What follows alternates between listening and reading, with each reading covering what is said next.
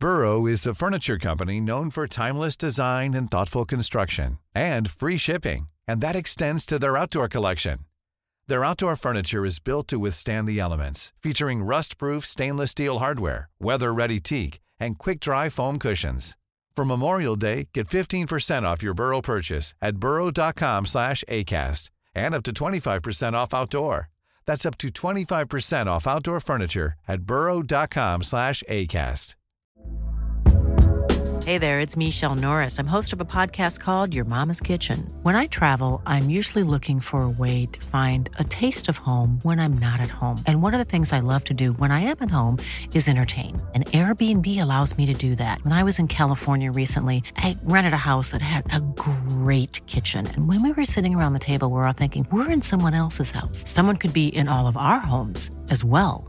If you have a home, but you're not always at home, you have an Airbnb.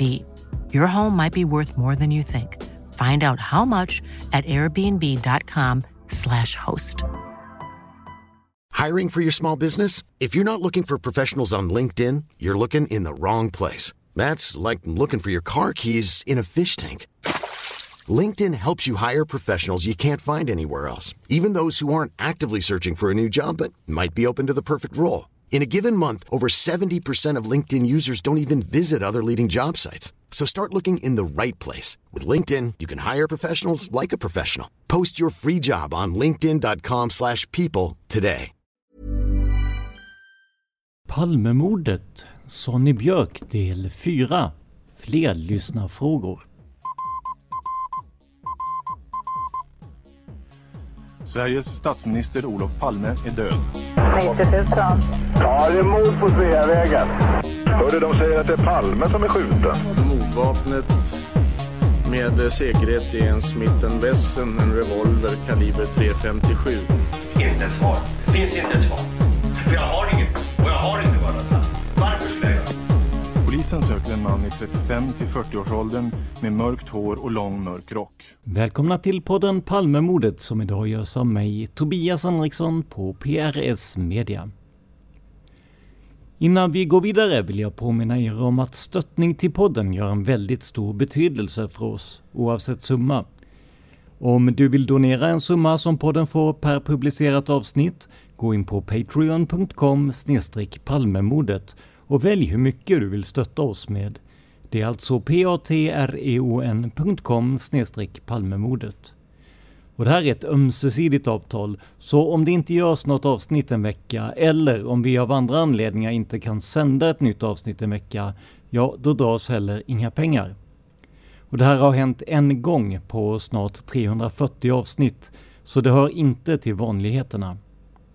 Men med det sagt vet ni att det inte dras några pengar om det inte släpps nya avsnitt. Det går också bra att stötta oss via Swish om du vill och numret hittar du i avsnittsbeskrivningen. Idag fortsätter kriminalteknikern och vapenexperten Sonny Björk att svara på era frågor kring framförallt Palmemordet. Och jag vill passa på att tacka alla som skickat in frågor, för utan er hade de här avsnitten inte varit möjliga.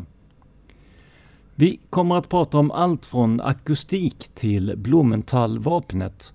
Och som ni hör i avsnittet så har jag svårt att uttala det här sista, men det beror på att inskrivaren stavat det som Blumtnehal-vapnet i sitt mail till oss. Resultatet blir ganska roligt, så vi bjuder på detta mot slutet av avsnittet. Men nu över till den första frågan till Sonny. Hur tror Sonny att mordet har gått till om han får, eh, nu ska vi se, om han får fritt spekulera ska det stå, utifrån det han känner till. Och sen kommer då nästa fråga, vi kan börja med den. Om du bara fritt får spekulera, jag vet inte hur, hur mycket det ligger för dig som person, men... Nej, alltså, jag tror att eh, eh, en person har spontant upptäckt makarna Palme utanför biografen Grand. Den personen känner att han vi kan inte säga hon för det är säkerligen en han, har ett motiv, att, eller ett ska vi säga, motiv eller på, på något sätt en anledning att tycka att ja, det, han tycker sig ta sig rätten att, att ta livet av Olof Palme. Han har haft möjlighet att få tag i ett mordvapen under tiden som biograf, bion pågår. och sen har väntat på dem utanför biografen, följer efter dem ner, skjuter dem i den här korsningen, Tunnelgatan, Sveavägen då. Kanske troende att de ska möjligtvis gå ner i tunnelbanan där va, och, och bli svårare att komma åt. Det, det, det, är, det är min eh, spekulation, alltså hur, hur, och det är en ren spekulation, hur det egentligen har gått till. Va. Då är det alltså, i den spekulationen så är det ju så att säga ett, ett, ett oplanerat dåd, men med, eller inte oplanerat, men det, det, är ett dåd som händer i, i, i stunden, men som, där man ändå har funderat på det tidigare. Är det ungefär där vi landar, eller? Det är inte säkert. Eh, så det, kan, det kan också vara en, en, en person som är påverkad på ett eller annat sätt. Eh, mer eller mindre, och, och, eh, men ändå har någon form av motiv att göra det här. Och eh, om det kan vara för att en egen oförrätt eller för att, ska jag säga, hämnas en annans persons oförrätt så, så kan båda de... Eh, jag tror mera på att man, han i så fall, den här personen skulle hämnas en annan persons oförrätt. Och då, då, då är det ju naturligt att tänka på det vi pratat om där med Tingström och eh, Christer Pettersson. Ja. ja. Eh, står det här också från eh, den här personen att Sonny var inne på det här i första programmet, men han går inte in på specifika personer. Är det Christer A eller Stig E som han tänker på när han pratar om någon som sett dem, alltså makarna Palme, innan bion? Ja, alltså först och främst är det ju Christer Pettersson som jag tänker på. Eh, det är ju möjligt att Stig Engström när han är ute har sett makarna Palme också på Sveavägen, eller, eller, eller eh, förlåt, uppe vid biografen. Eh, det, det, det är ju tänkbart. Christer vet jag inte. Vad CA, det, det, det, har jag ingen aning om. Ja, men då går vi väl vidare då till, till Linus fråga.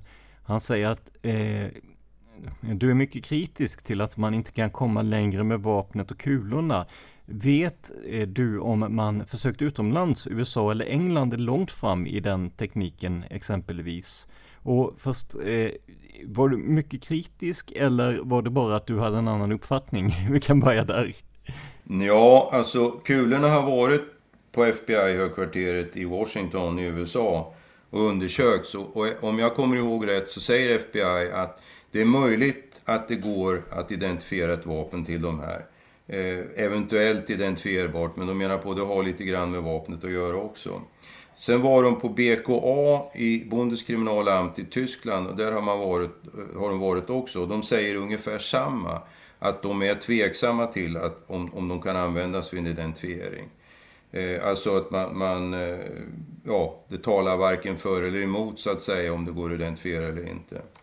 Så att, eh, men det finns ju, de, de, de säger, ju in, säger ju inte eh, att det inte skulle gå. Va? Utan de menar på att det, det, är, inte, det är ju inte omöjligt, men, men de är ju tveksamma. Det, det, är ju, det är lite information och, eh, men det finns ju bomspår som går att använda, den saken är säker. Men, men om det räcker till en identifiering, det kan jag hålla med om att det är tveksamt. Men man kommer en bit på väg med de här kulorna, det gör man ju definitivt. Linus skriver också att det verkar som att eh, det misstänkta vapnet nu har återlämnats till dess ägare. Ehm, och ehm, så skickar han en länk. Och då frågar han, borde man eh, i så fall Eh, inte i så fall göra egna privata tester med hjälp av andra länder för att få en second opinion. Vi vet ju att rättsmedicin och NFC haft fel tidigare i bedömningar gällande misstänkta mord och oklara dödsfall. Tror Sonja att det finns möjlighet att göra detta och i så fall i vilka länder skulle han då vända sig till? Och det har vi lite varit, eh, varit inne på där. Ja, alltså jag, i det här fallet så, så när det gäller själva identifieringsarbetet, alltså jämförelsearbetet i, i, i mikroskop, alltså jämförelsemikroskop, så litar jag definitivt på NFC. Eh, när det gäller att undersöka det här på, om jag säger källnivå, att man jämför kula mot kula och gör bedömningarna. Inte att man ställer upp hypoteser med, och, och, och, börjar med, med hypotesuppställningar och Bayes-teorem hur sannolikt det ena eller sannolikt det andra är. Utan att, att göra själva identifieringsarbetet i jämförelsemikroskopet. Eh, där finns det ju egentligen ingen anledning att tvivla på NFC. Det är mera när det gäller slutsatser och bedömningar, när, när deras sätt att, att resultatvärdera idag som jag är tveksam till. Och, och det här vapnet då som, som hänvisas till i frågan, Det var ett vapen som, jag kollade länken här eh, innan, och det är ju det som ägs av det som kallas för Skandiamannens bästa vän och som i flera år utan Palmegruppens kännedom legat tillgängligt på nätet. Och en man i 60-årsåldern i Västsverige har fått tillbaka det och där stod det då brottsrubricering mord på en lapp bredvid. Han tyckte att det var ganska otäckt. det kan man, kan man ju eh, som privatperson kanske förstå. Så att det, det, det var det som eh, Linus avsåg där.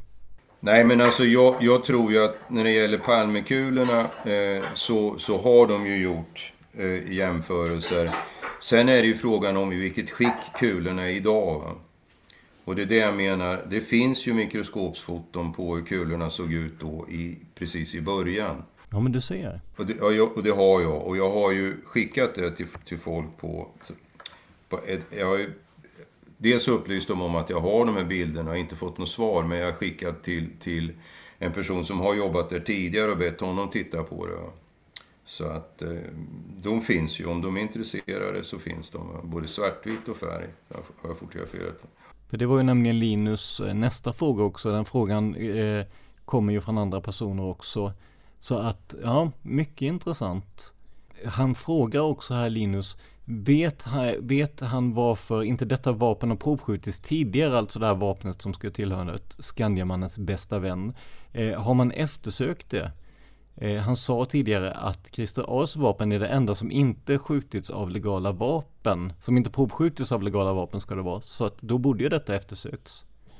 Alltså det, problemet är ju med vapensamlare. Det visades ju också att en annan vapenhandlare hade ju sex stycken 357 Magnum-revolvrar som ett säkerhetsföretag hade haft tidigare. De där finns ju inte registrerade som på någon legal, alltså på en, som vapen är, utan de har en vapensamling och de ska finnas förtecknad i vapensamlingen. Och I det här fallet ser det ju ut som att man har glömt att granska den här vapensamlarens vapensamling för att se om han har någon 357 Magnum revolver. Så det är ju, det är ju naturligtvis där det har, har brustit då. Eh, och som, men, men de andra sex fick vi ju reda på så att säga, så de har vi ju provskjutit. Men, men det här gick väl full, gick igenom nätet på något vis i och med att det inte man kan inte slå på det som sådan utan du måste helt enkelt in och titta på, på vapensamlarens förteckning. Va? Vad han har för vapen. Men, men ett, ett sånt här tips eller ett sånt här vapen, är det någonting som, som får du klia i fingrarna hos dig eller ett, tror du att det bara är så att säga ett, ett, ett stickspår? Ja, alltså man har ju, nu har man ju undersökt det här vapnet rejält. Va? Så att eh, det, det, jag tror ju att där kommer man inte längre. Inte med de kulorna nere på NFC i alla fall. Sen, jag, jag fick en, en fråga som rörde just eh, provskjutningarna, men vi kan ju ta, den hör nämligen samman med Linus sista fråga här. Eh, vet Sonny om det finns något vapen mer än Christer As som han gärna eh, hade provskjutit? Alltså det finns ju stöldanmäla revolvrar i 357 Magnum. Hur många vet jag inte, men det finns ju några stycken som, som är stöldanmälda då. Om de är stulna utomlands, några verkar ju ha, tappats bort utomlands, andra har försvunnit i Sverige. Och det är klart att de vapnen, de finns ju registrerade på, på eller fanns registrerade på, på legala vapenägare då. Men i och med att de stjäls då så hamnar de ju då eh, i brottsregistret istället. Va, som, som vapen som, som eh, är stulna. Och det är naturligtvis intressant eh, om man skulle lyckas få tag i dem. Hur många det är vet jag inte, men jag vet att det är några stycken. För att jag fick en kommentar på, på Facebook kring det här med just provskjutning. Vi, vi pratade om att eh, Christer As revolver är den enda som inte har, har provskjutits av, av just den här typen då. Och då var det någon som sa att men det, det rör väl bara Stockholms län. Hur, hur ligger det till med det där? Ja, det stämmer. Alltså han är väl den som fortfarande har stått kvar som legal ägare på vapnet men inte kunde visa upp det när man, när man bara får titta på det. Och begränsningen som gjordes var ju inom Stockholms län. Man räknade med att inom ett område där en person som ser makarna Palme gå in på biografen har ungefär två timmar på sig att skaffa fram ett vapen. Och då räknar man med att inom Stockholms län är väl den rimliga restid fram och tillbaka. Eh, så att eh, det blir också ett hanter, en hanterbar mängd utav 357 Magnum revolver att jämföra. För det är ju inte bara provskjutningen, det är också jämförelsen som är, är svår och tar tid naturligtvis. Kristoffer skriver, tack för ett väldigt intressant och bra avsnitt idag. Sonny Björk, vilken legend. Du ser. Ja. Jag skulle gärna vilja skicka en fråga till honom som jag hoppas att ni kan ta upp i nästa avsnitt. Han pratar om den avgjutning samt mikroskopsfotografering som han har gjort av kulorna. När gjorde han det? Var det i tidigt skede? Man, Christer Petersson framförallt, pratar om att kulorna är i så dåligt skick och med tiden blivit ännu sämre så att jämförelser är svåra att göra. Men borde inte Sonys dokumentation fungera lika bra som jämförelse, som, eh, som jämförelse mot originalkulorna? Jag antar att denna avgjutning och fotografierna inte åldrats på samma sätt. Jag skulle gärna vilja att Sonny berättade lite mer om denna bit. Han har ju en annan uppfattning som sagt än vad Christer Petersson har. Vad säger du Sonny? Mm, ja, jo, eh, alltså när, när kulorna ska, skulle gå iväg eh, ifrån Sverige så, så skulle man förlorat kulorna då så hade det varit katastrofalt. Så, så jag hade en teknik där man kunde gjuta av kulorna runt om med ett väldigt tunt lager utav avgjutningsmassa. Sen kunde man så att säga öppna upp den där avgjutningen och lägga ut den, armera den på ett platt, plant underlag. Så att man kunde Eh, jämföra det i jämförelsemikroskopet på, på mycket, mycket lättare med, med, i och med att de var på ett plant underlag.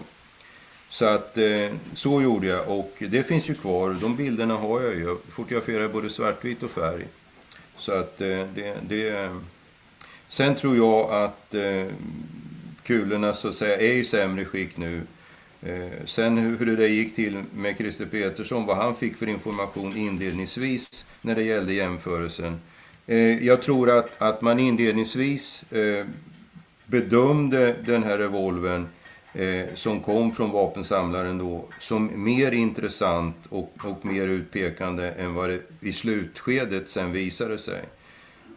Jag, jag, jag misstänker det eftersom Christer Petersson gick ut ganska hårt inledningsvis om att det här kommer att lösa sig och så vidare.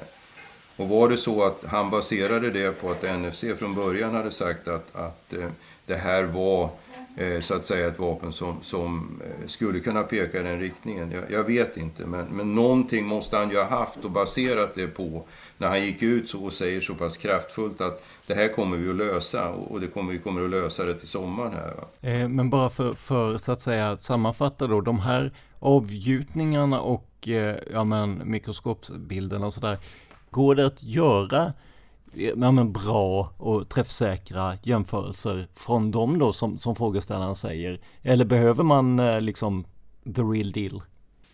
Nej men alltså man kan ju gå in naturligtvis. De, de här finns ju.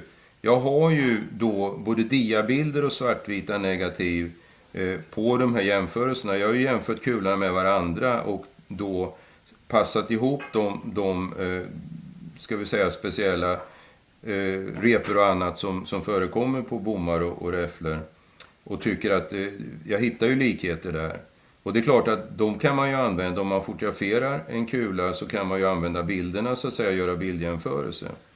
Men det kan jag inte tänka mig att det ska vara svårt. Då.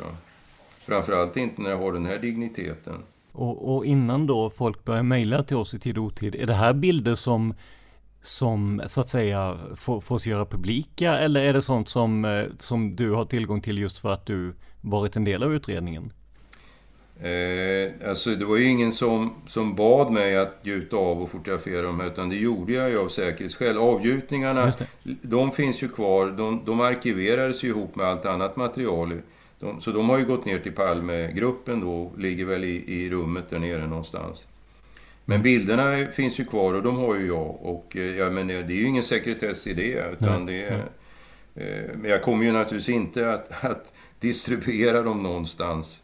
Nej, eh, nej. Som bildmaterial, definitivt inte. Nej, va? Det, det var just det jag tänkte. Ja, folk kommer nog att mejla, ja, folk kommer säkert att mejla oss när de hör det här och fråga om de kan få ut bildmaterialet. och då, då tänker jag att det är lika bra att vi gör klart det med en gång. Mm. Att det, det, det, det stannar med dig helt enkelt. Ja, det gör det. Gör det. Det, det, det är ju den digniteten. Och det här är ju inte redovisat i förundersökningsmaterialet inför tingsrätten och hovrätten. Så att det är ju fortfarande förundersökningssekretess på de här bitarna, och, antar jag. Va? Så att, eh...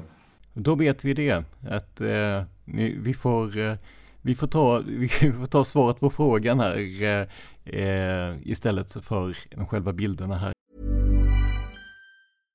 How would you like to look five years younger? In a clinical study, people that had volume added with Juvederm Voluma XC in the cheeks perceived themselves as looking five years younger at six months after treatment. Look younger, feel like you. Add volume for lift and contour in the cheeks with Juvederm Voluma XC. Reverse signs of aging by adding volume to smooth laugh lines with Juvederm Volure XC. For important safety information and to find a licensed specialist, visit juvederm.com. That's J U V E D E R M.com. Not for people with severe allergic reactions, allergies to lidocaine, or the proteins used in Juvederm. Common side effects include injection site redness, swelling, pain, tenderness, firmness, lumps, bumps, bruising, discoloration, or itching. There's a risk of unintentional injection into a blood vessel, which can cause vision abnormalities, blindness, stroke, temporary scabs, or scarring. Talk to a licensed specialist to find out if it's right for you.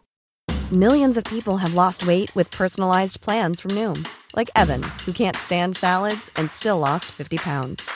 Salads, generally, for most people, are the easy button, right? For me, that wasn't an option. I never really was a salad guy. That's just not who I am. But Noom worked for me. Get your personalized plan today at Noom.com. Real Noom user compensated to provide their story. In four weeks, the typical Noom user can expect to lose one to two pounds per week. Individual results may vary. If you're looking for plump lips that last, you need to know about Juvederm lip fillers. With Juvederm Volbella XC and Juvederm Ultra XC, your lip look, whether it's subtle or bold, can last up to one full year with optimal treatment and no additional maintenance. Find a licensed specialist and see if it's right for you at juvederm.com today. That's J U V E D E R M.com. Add fullness to lips in adults over 21 with Juvederm Volbella XC or Juvederm Ultra XC. Do not use if you have severe allergies or a history of severe allergic reactions, or if you're allergic to lidocaine or the proteins used in Juvederm. Tell your doctor if you have a history of scarring or taking medicines that decrease the body's immune response or that can prolong bleeding. Common side effects include injection site redness, swelling, pain, tenderness, firmness, lumps, bumps, bruising, discoloration, or itching. As with all fillers, there's a rare risk of unintentional injection into a blood vessel, which can cause vision abnormalities, blindness, stroke, temporary scabs, or scarring. For full important safety information, visit juvederm.com. Um, ehm, vi hade en anonym inskrivare som skriver Min uppfattning är att Stig E inte har något med ordet att göra förutom som vittne. Men en fråga angående den avslutande diskussionen i programmet så tycker jag det vore intressant, eh, tycker jag vore intressant att få klarlagd. Sonny säger ju att Palmeutredningen inledningsvis måste ha fått positiva indikationer angående vapensamlarens revolver, som vi var inne på precis här, men att man i det senare skedet ändå valde en diplomatisk ståndpunkt och sa att kulorna var i för dåligt skick. Kan det vara så att NFC sköt för många skott med den aktuella revolvern så att identifieringspunkten i revolvern nöttes bort och att man därför ansåg att revolveranalysen inte skulle hålla i rätten om till exempel försvaret skulle kräva nya testskjutningar eller analys av oberoende expertis? Nej, alltså normalt sett skjuter man sex provskott eh, med ett vapen och skickar ner Eh, med lite olika typer av ammunition då. I det här fallet när vi vet vilket, eh, vilken typ av ammunition det är skjutet med. Så vi sköt ju alltid fyra stycken patroner. Så vi skickade ner fyra kulor och fyra hylsor då till NFC.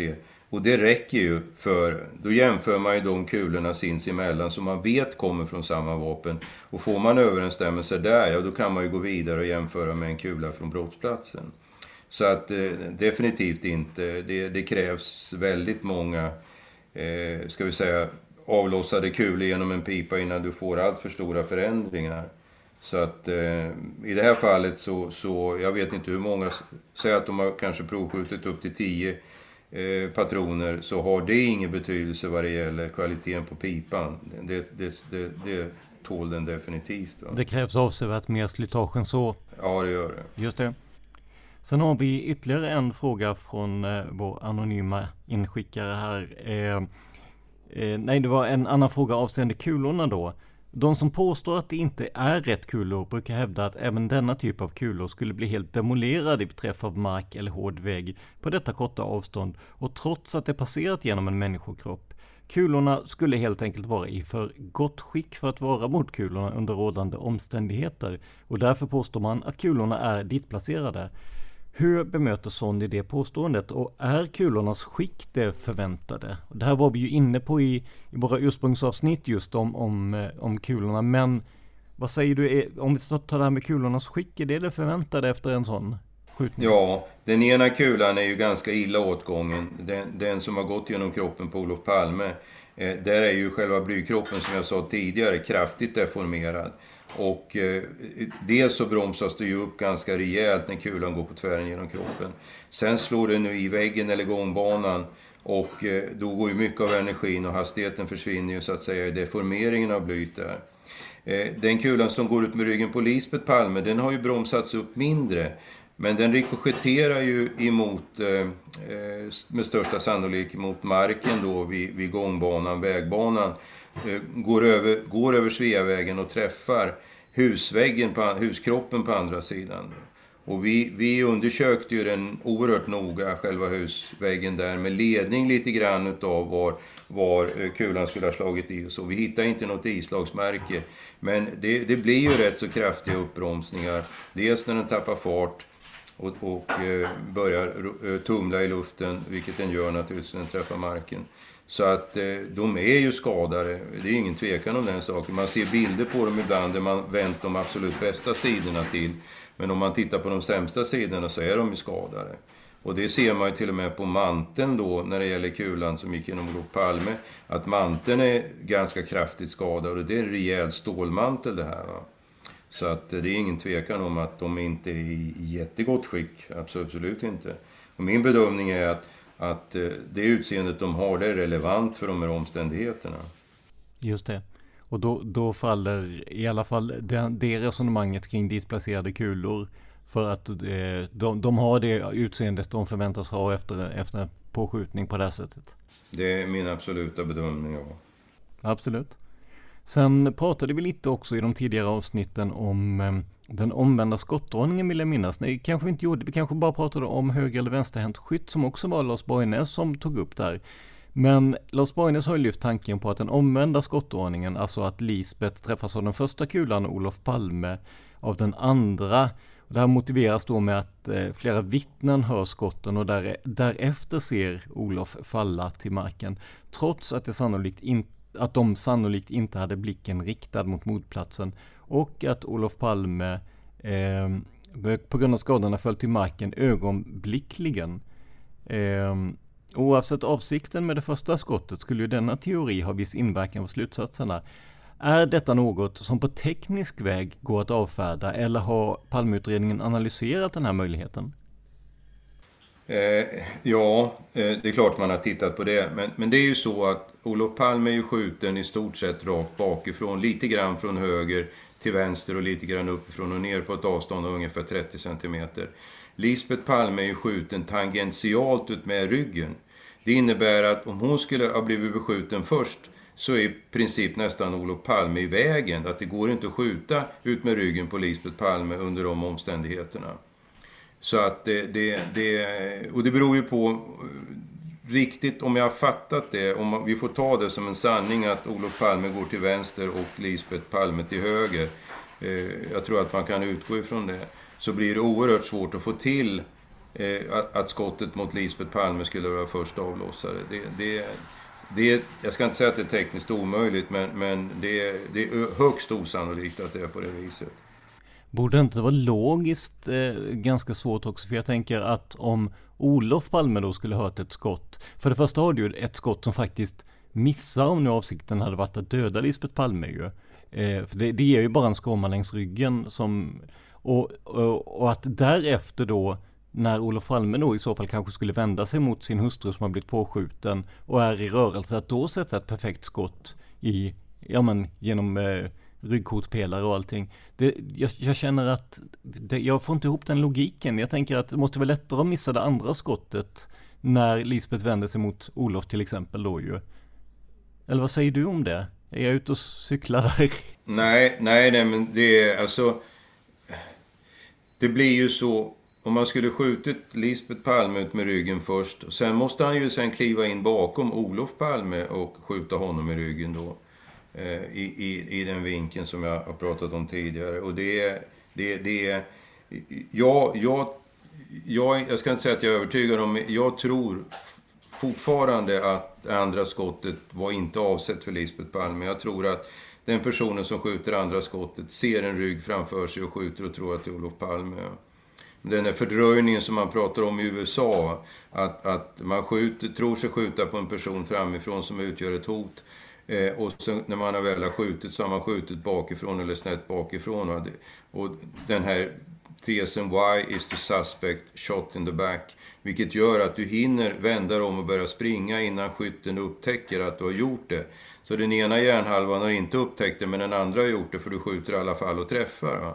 Och jag tror att det kan vara en sånt fenomen i det här fallet, att man skjuter mot Olof Palme, han, han drar med sig Lisbeth Palme ner och eh, skytten ser en rygg framför sig och skjuter då och det blir ut med ryggen på Lisbeth Palme då. Så hypotetiskt skulle det andra skottet vara en slags säkerhetsskott för att veta att man, att man uppnår önskad effekt? Jag, jag, jag, jag, jag tror, eh, om man får tro någonting, så, så tror jag att det kan, det kan vara orsaken till att, att, eh, hon, att Lisbeth Palme blir påskjuten. Men, men alltså det, det, det, jag ska säga att det är en möjlighet i sammanhanget. Eh, men det, är också en möjlighet att, att skytten skjuter mot båda, visst, absolut. Men han ser ju så att säga att Lisbeth Palme inte faller omkull då, så att eh, var avsikten att döda henne så skulle han kunna skjutit ett skott till om han hade fler patroner i vapnet. Det vet man ju inte heller om det är en spontant... Han har fått tag i ett vapen, han har bara fått tag i två patroner och sen inte mer då. Då, då är möjligheten borta. Det vet vi ju inte. Vi har en, en lite längre fråga från signaturen Katten Skuttis. Apropå att vi båda har katter eh, på varsitt ställe här. Men eh, Eh, hen skriver, jag vill tacka för det första avsnittet. Det var både intressant och seriöst med Sonny Björks medverkan. Min fråga är till att börja med, var Sonny med i de tekniska undersökningarna efter dubbelmordet i Vartofta som inträffade nästan precis ett år innan Palmemordet? Anledningen är en annan intervju som jag tycker mig komma ihåg, där det uttrycktes förvåning att Palmekulorna var av samma typ av ovanlig ammunition som i ett annat mordfall som inträffat nyligen innan. Men det kan förstås vara ett helt annat mord som menades. Mordet i Vartofta begicks av en tjej som sköt ihjäl sina båda föräldrar medan de låg och sov. Pappan var sportskytt och, han, och det var hans 357 Magnum som användes. Det här behöver inte betyda någonting, skriver signaturen, eh, om det inte vore för att det fanns en vapenhandel i grannsamhället som råkar vara en eh, av en handfull som fått leverans av ammunition ur samma batch som Palmekulorna, som det skrivit om i granskningskommissionens rapport. Och den fråga som infinner sig, skriver signaturen, kan den överblivna ammunitionen eller till och med vapnet kommit på avvägar efteråt? Vad säger du Sonny? Inte vapnet. Eh, jag känner till det här och eh, det, det, vi gjorde ju en sökning om var finns eh, den här ammunitionstypen omnämnd i, i, i brottsutredningar tidigare då, va? före här, den här händelsen. Och då var ju det här dubbelmordet i Vartofta som, som då begicks av en viss orsak, som vi inte behöver gå in på här då. Men, men, men Eh, så att det, det, den vap, det vapnet och den ammunitionen togs i beslag naturligtvis. Så att det vapnet är inte använt vid det här tillfället. Eh, sen är inte den här ammunitionen så väldigt ovanlig. Eh, jag pratade med en person som, som eh, sköt, de sköt grovpistol eh, och sköt med revolver och de hade fått tag i ett ganska stort parti av just den här Winchester Western eh, ammunitionen. Och eh, de, de sköt väldigt mycket med den, men de tyckte den, den gav så hård rekyl så de fick till och med problem med axlarna att skjuta med just den ammunitionen. Så att den fanns alltså på marknaden. Det är ingen tvekan om den saken. Var du med i de tekniska undersökningarna där eller är det här någonting som så att säga?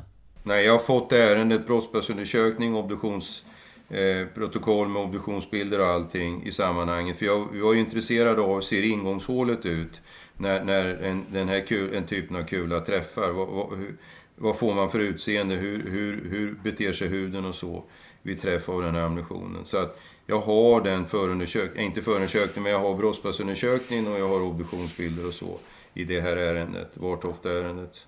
Så att, eh, för det var ju intresse som sagt, just hur ser skottskadorna ut? Signaturen Anders skriver, jag har aldrig hört att man gjort någon rekonstruktion med, med vapen på mordplatsen. Har det gjorts? Hade inte det kunnat svara på en del frågor kring vapnet och kulorna? Och det här har vi ju det har vi också berört eh, innan. Men eh, vad säger du?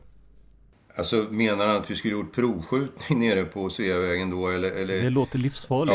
Ja, alltså det har ju gjorts flera rekonstruktioner i sig. Men det går ju liksom inte att skjuta eh, där nere på platsen. Det, det, är ju inte möjligt. Men visst har det gjort rekonstruktioner, absolut. Eh, så att det, det, och man har ju gjort då hur, hur det kan ha gått till och, och hur Lisbeth Palme befann sig när hon blev beskjuten och så vidare. Och vi har gjort rekonstruktioner nere på SKL som det hette då med dockor och ledning utav skottskadorna i kläderna och så vidare. Så att det har gjorts en hel del rekonstruktioner för att se är det en rimlig, rimliga slutsatser vi har dragit eller inte. Va?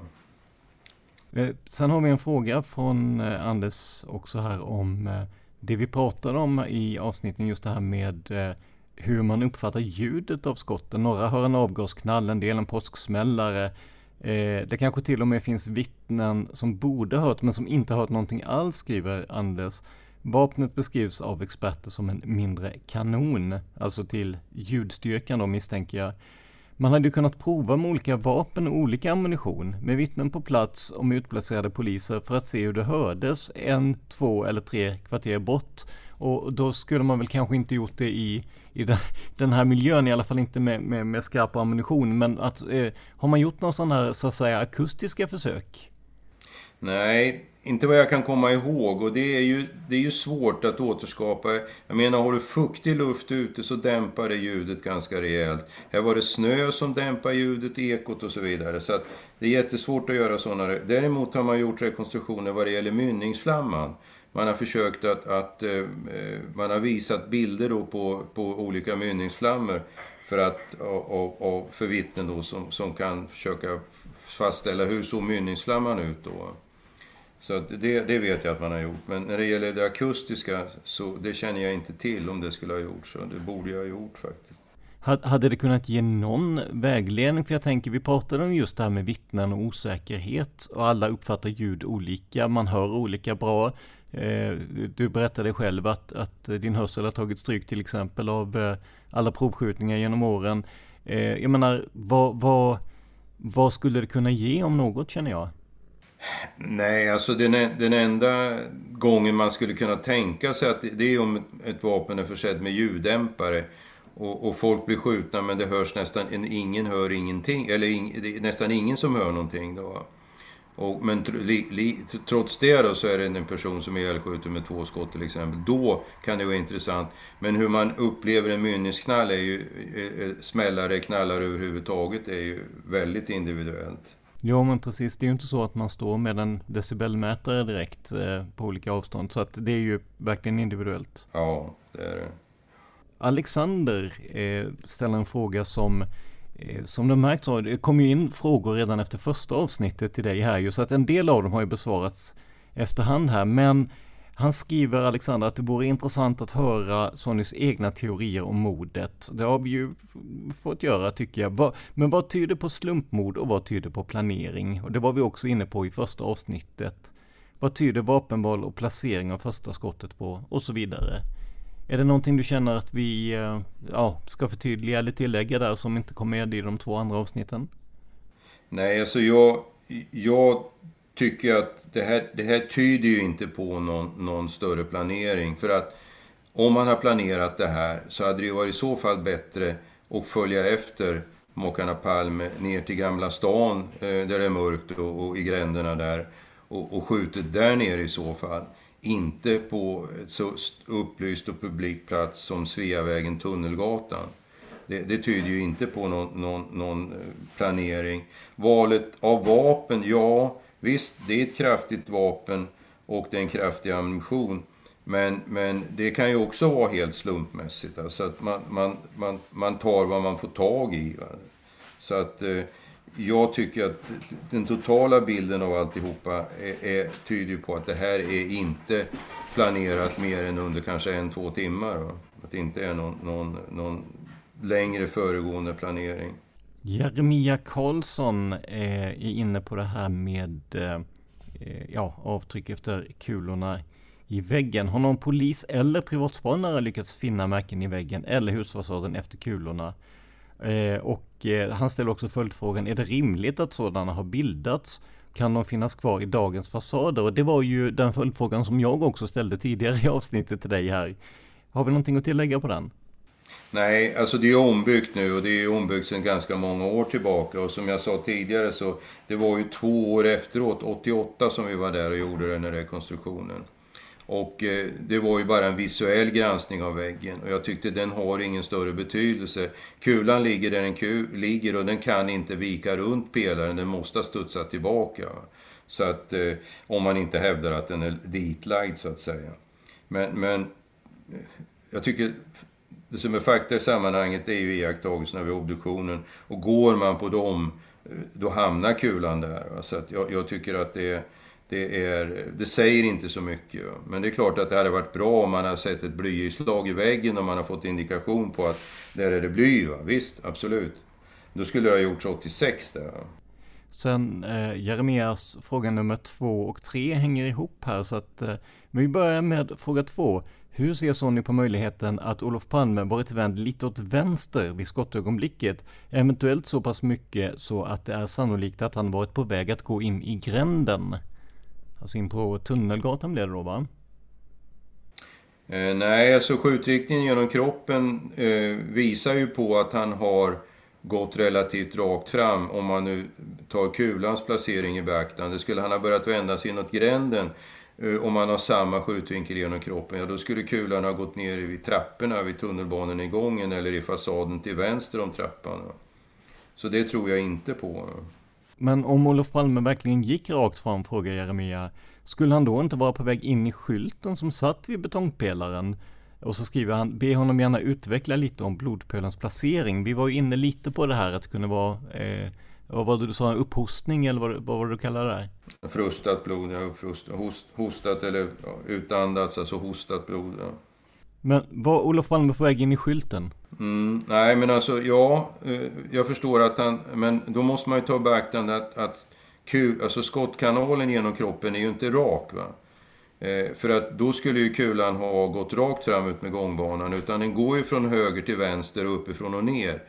Och det tyder också på att han har gått rakt fram. Och eh, eh eftersom skottkanalen inte går så att säga i 90 graders vinkel genom kroppen. Så att det, det är skjutvinkeln genom kroppen eh, talar för att han har gått rakt fram på, på gångbanan och kulans placering tyder, stärker den uppfattningen. Simon frågar, vi har varit inne på den en del, men kan man utifrån vad som är känt säga någonting om revolvens beskaffenhet? Vi vet till exempel att den har pipa på förmodligen 6 tum eller mer på grund av att det saknas uppsvampning på kulorna. Det var väl det vi, vi pratade om där. Kan man till exempel genom att spåren efter pipan verkar vara relativt få och säga någonting om revolven är mycket eller lite använd.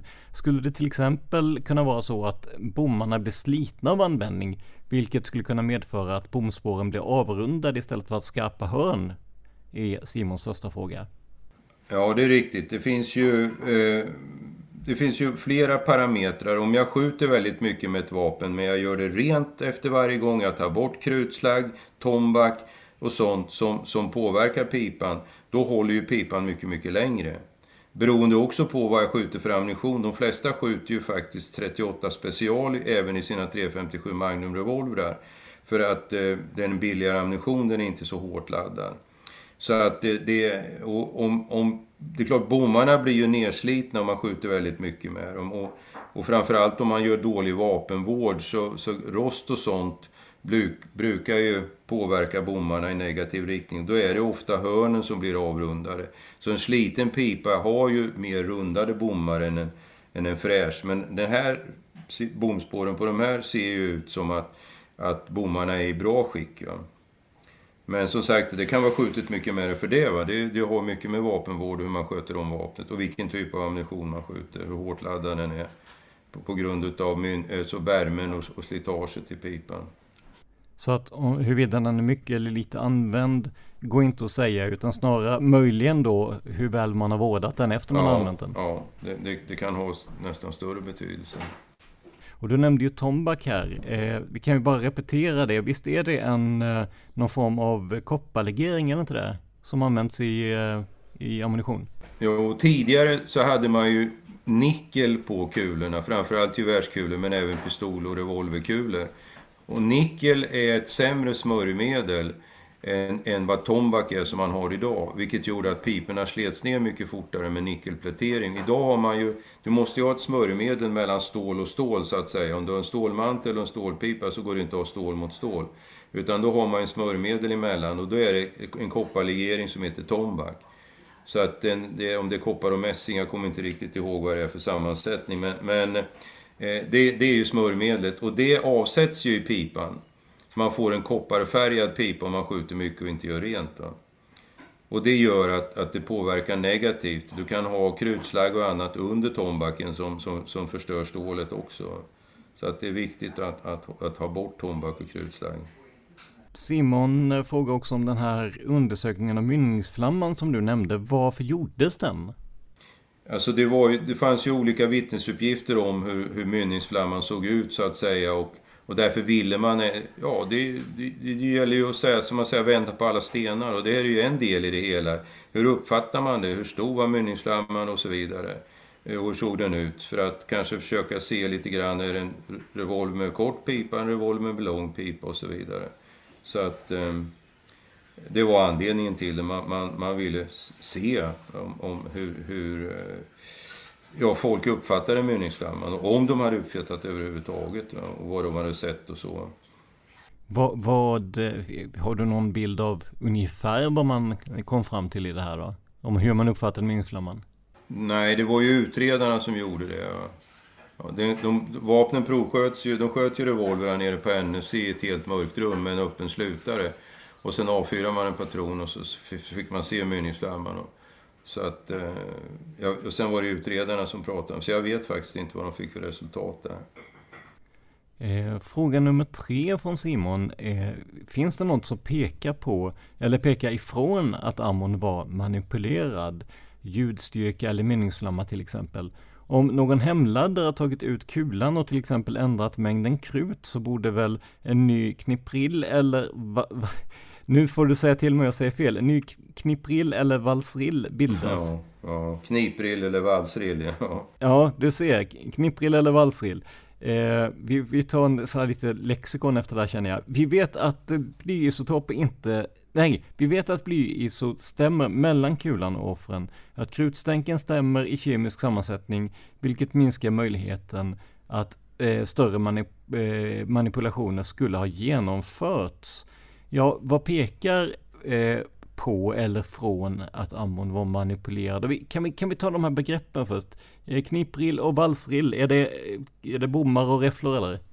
Nej, kniprill är en krympmetod man använder när man, man sätter på manteln på blykärnan då och sen kniper man åt då för att den ska greppa tag i, i eh, blykroppen mer effektivt. Vad han menar med valsrill vet jag inte riktigt. Men det, de förändras ju inte, kulan förändras ju inte av om man tar ur kulan och eh, häller ur mängden krut eller eh, filar, alltså, filar ner eh, hylslängden något, vilket också har, har föreslagits. Det enda är att man kni, kan knipa man, man, krymper hylsan in i kniprillen. Alltså, alltså, så kniprillen sitter ju på kulan, men jag, jag vet inte riktigt vad han menar med valsrill. Men man kan, man kan ju strypa hylsmynningen in, in i kniprillen för att den kulan ska sitta bättre i hylsan. Men eh, eh, frågan om det finns, eh, finns det något som pekar på eller från att ammunitionen var manipulerad? Vi var ju inne på det här när vi pratade om, om eh, eventuellt manipulerad. Nej, nej det gör inte det. Det finns ingenting som tyder på att, att ammunitionen skulle vara manipulerad. Då så, då kör vi sista frågan från Johan Lundqvist. Om Sony nu följt upp de analyser som SKL, eller numera NFC, gjort. I nutid gav den så kallade vapensamlarens vapen en nolla enligt NFCs utlåtande skala. Och en nolla är väl vad jag förstår att man varken kan... Nej, tala varken för eller emot det är formuleringen. Va? Finns det vapen från din Sonys tid som eh, skulle kunna tänkas ha fått utlående, utlåtande enligt denna bedömning? Enligt ett PM 1990, en sammanställning över vapenavsnittet med uppslagsnummer IÖ 12825, så finns exempelvis det så kallade eh, Blom... Oj du, Blomten... Nu får du hjälpa mig här, Blomtenalvapnet. Kan detta ha varit den så kallade Enskede-revolvern? En revolver Smith Wesson kaliber .357 anträffades vid en husrannsakan 1987. Eh, och sen citerar han då ur det PMet. Eh, och då, då ställer han ju frågan då, frågan är om inte detta sk eh, skulle betraktas som en nolla enligt NFCs utlåtande skala. Vet du fler liknande vapen som inte gick att avgöra? Here's a cool fact. A crocodile can't stick out its tongue. Another cool fact, you can get short-term health insurance for a month or just under a year in some states. United Healthcare short term insurance plans are designed for people who are between jobs, coming off their parents' plan, or turning a side hustle into a full time gig. Underwritten by Golden Rule Insurance Company, they offer flexible, budget friendly coverage with access to a nationwide network of doctors and hospitals. Get more cool facts about United Healthcare short term plans at uh1.com. Even when we're on a budget, we still deserve nice things. Quince is a place to scoop up stunning high end goods for 50 to 80% less than similar brands. They have buttery soft cashmere sweaters starting at $50, luxurious Italian leather bags, and so much more.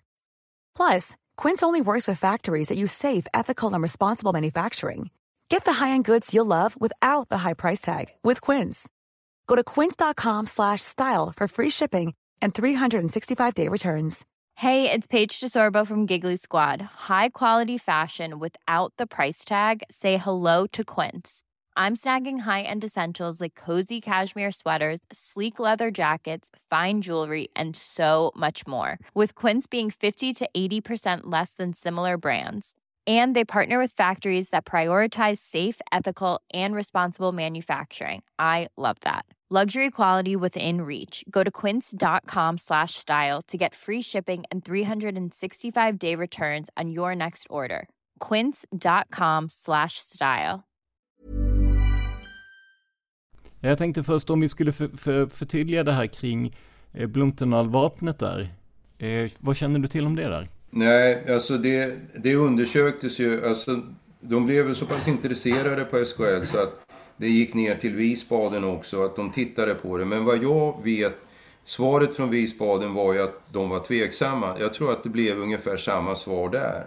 Att man kunde inte avfärda det, men man kunde samtidigt inte säga att det inte kan vara det vapnet. Så det, det, kan man väl säga att man hamnar på grad noll. Vi, vi hade ju tidigare en formulering att vi säger att vi, vill, vi lämnade frågan öppen om, om den, den här kulan kan vara skjuten ur det här vapnet. Och det, det innebär att då kan det vara det, men det kan också vara ett annat vapen.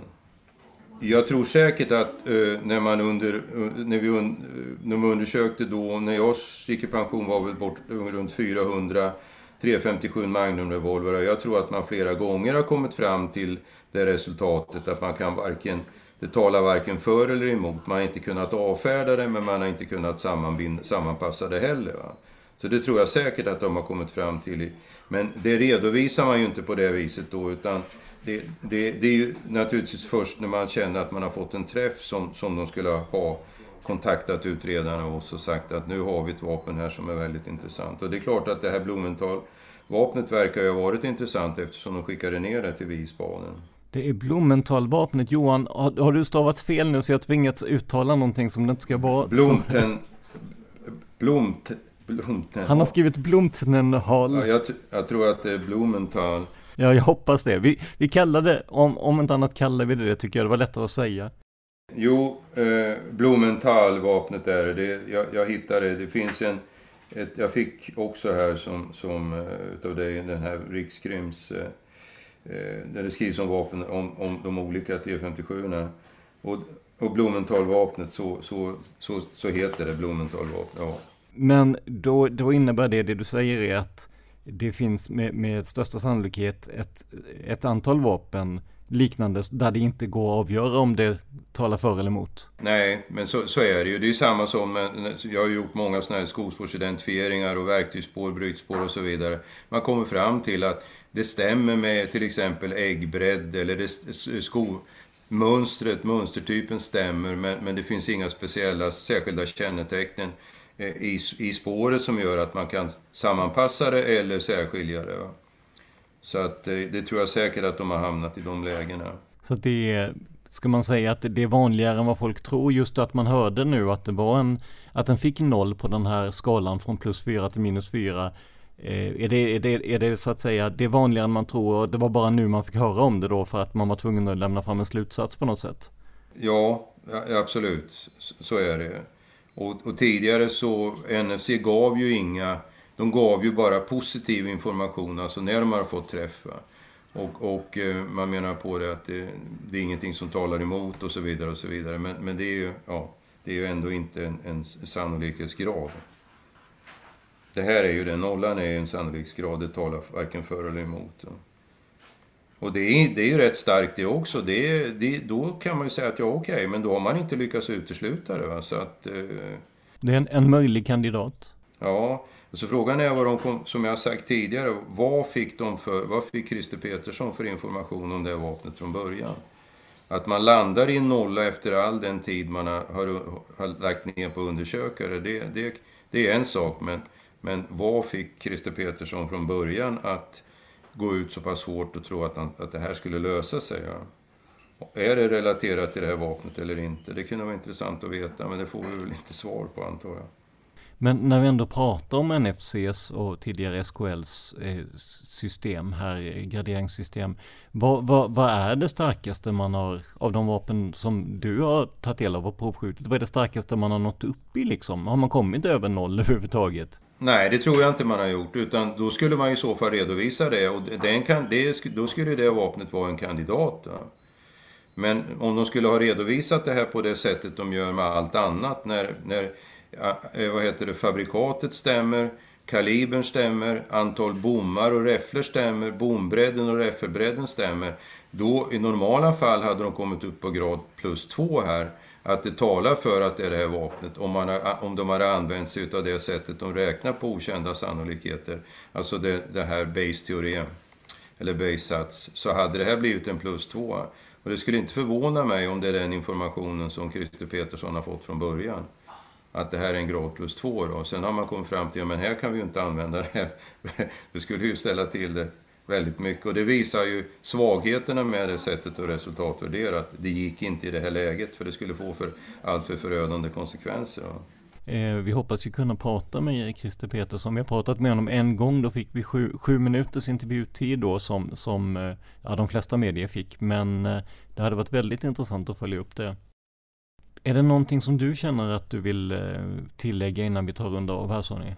Nej, jag tycker det var oerhört eh, intressant det här och, och eh, väldigt glädjande att så många hade frågor och synpunkter på de här avsnitten om Palmemordet. Det är absolut. Och det visar att det fortfarande finns ett intresse.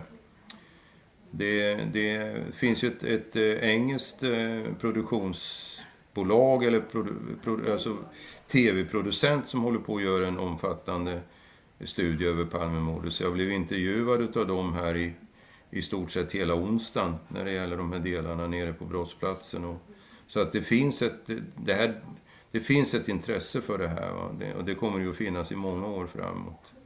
Det är klart, generation, generationsskiften gör ju att det kommer att glömmas bort naturligtvis men, men för oss som, som har det i minne eh, så, kommer det ju att leva kvar, helt klart.